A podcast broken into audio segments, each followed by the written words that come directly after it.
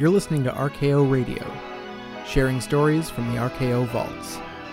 Our story this week Free Flight, written by Bill Messe from the novel by Douglas Terman. Free Flight is a story of survival and determination, and of one man's fight to hold on to the things he cares about in a world that's fallen apart.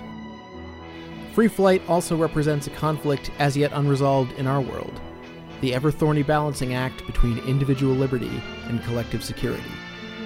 But of course, it's also just a hell of a yarn.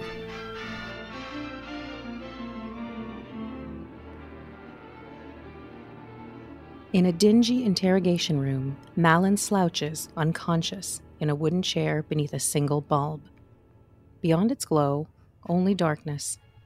Malin is bound to the chair with leather straps, his hands outfitted with black rubber gloves affixed with hoses and wires leading off into the dark.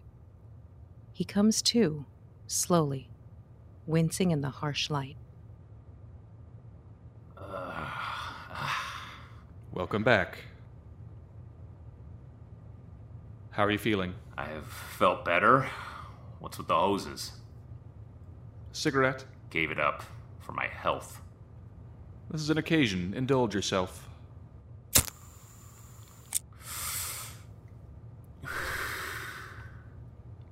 Hmm, I don't think they made these anymore. Oh, they're around. You just have to be on the right side of things. Special things for special people. I believe you've grasped the situation perfectly. You really shouldn't have resisted. I didn't really get a chance to resist. It was more like an unpleasant surprise. Ah, Mind telling me where I am? Middlebury. Mind telling me who you are? The law. Major McKinnon. Ah. Uh, well, pardon me if I don't get up. We've been hearing about you for quite a while now, ever since you got here. It's about time you became better acquainted with the law. After all, the law knows you, Mr. Malin, Gregory C. Actually, there are several formal charges to discuss, notably failure of an ex member of the military to properly register. Air Force, wasn't it? Lieutenant Malin? Captain, actually. Not for a long, long time. Captain, then. Still an offense, I'm afraid. In addition, you've been trading food for quite some time, at least according to your neighbors. They gossip about your stores, your books. And there's the matter of firearms. Apparently, you made some of these trades with ammunition. Possession of firearms, ammunition, hoarding of food, possession of unauthorized reading material, all serious offenses. And there's these. The man that turned you in says he saw you taking these spark plugs out of an old car he has on his place. Oh, I've been a bad boy, haven't I? What's a pound of flesh good for on the old ration card these days? Tin of tuna? Twenty pieces of silver on a Ritz? You're scared. Too intelligent not to be, but you're bright enough to know how to handle it. Your record was right. A good man, Malin. A dying breed, apparently. Don't judge informants. People do what they have to do to survive. We all do. And so do I. There's an opportunity here, Malin. We have to exploit it. Want to run that by me again? An opportunity to rebuild eventually, but of more immediate importance, to restore order. You were an officer, Malin. You know the importance of someone taking command. Sure, gotta make the trains run on time. Perhaps you never appreciated it. Is that why you resigned your commission? Remember things the way they were, Malin, not the way you'd like to remember them, but the way they really were. The lights started to flicker. The shelves of the stores began to go empty, and the seams began to open up. The animals were in the streets, Malin. People lived in armed forts, bars on the windows, guns in night table drawers. You could get your throat cut over the change in your pocket or a slice of bread. Robbery, murder, rape. And then it all came crashing down. But we've cleaned house now. Back to square one. This time, we do it right. Well, you're off to a great start. Goon squads, bounty hunting. Who's taking you to the book burning, Bernice? This is just an interim phase, Malin. Harsh times require harsh measures. It'll pass. Right now, we have to use what we've got, and we're trying to do a lot with a little in a hurry. But with better men, Looking for a few good men, right? something like that, Nice sales pitch, McKinnon. I'm impressed. Used to sell cars or something? a dozen like you and I could put the whole district back on its feet. Today Vermont, tomorrow the world. Catchy. You can stop selling, McKinnon. Nobody's buying today.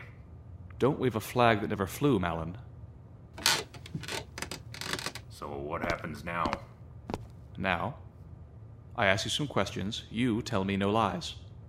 Then, Albany. What's in Albany? Re education.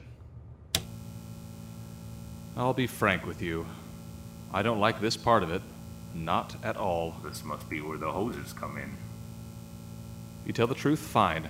You don't, the machine knows. You get a jolt. Every time you don't tell me the truth, it gets worse. The machine's responses are programmed, Malin. There's nothing I can do to stop it without writing 14 letters saying why so. It's only as unpleasant as you make it. Insurance.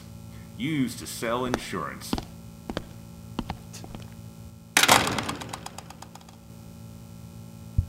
Now, uh, Malin, can you hear me all right? I hear you. Speak up, please. I read you five by five, good buddy. All right, Malin, just relax. Here we go.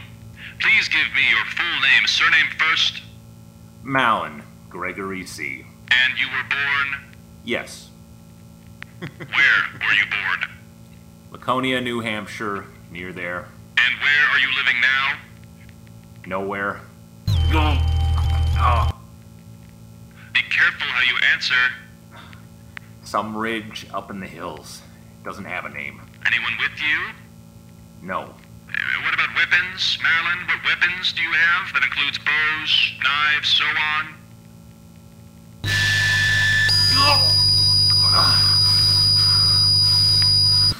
Sorry, Malin, I should have warned you. If you delay too long, the machine reads that as a lie, so let's try it again. What weapons do you have? A rifle and a pistol. What did you want with the spark plugs, Malin? I was scavenging. Uh, The reaction is indefinite. Why were you scavenging auto parts? Jesus! It's a pretty bad one, Malin. They get very nasty by the fourth dose. Some don't take it well at all. Think carefully and try again. Grow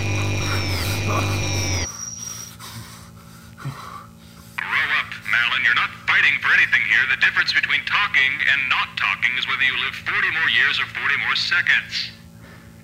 It was real estate, right? Unprogrammed response, Malin. I've got another unprogrammed response for you. Go to hell. I'll show you the way. Uh,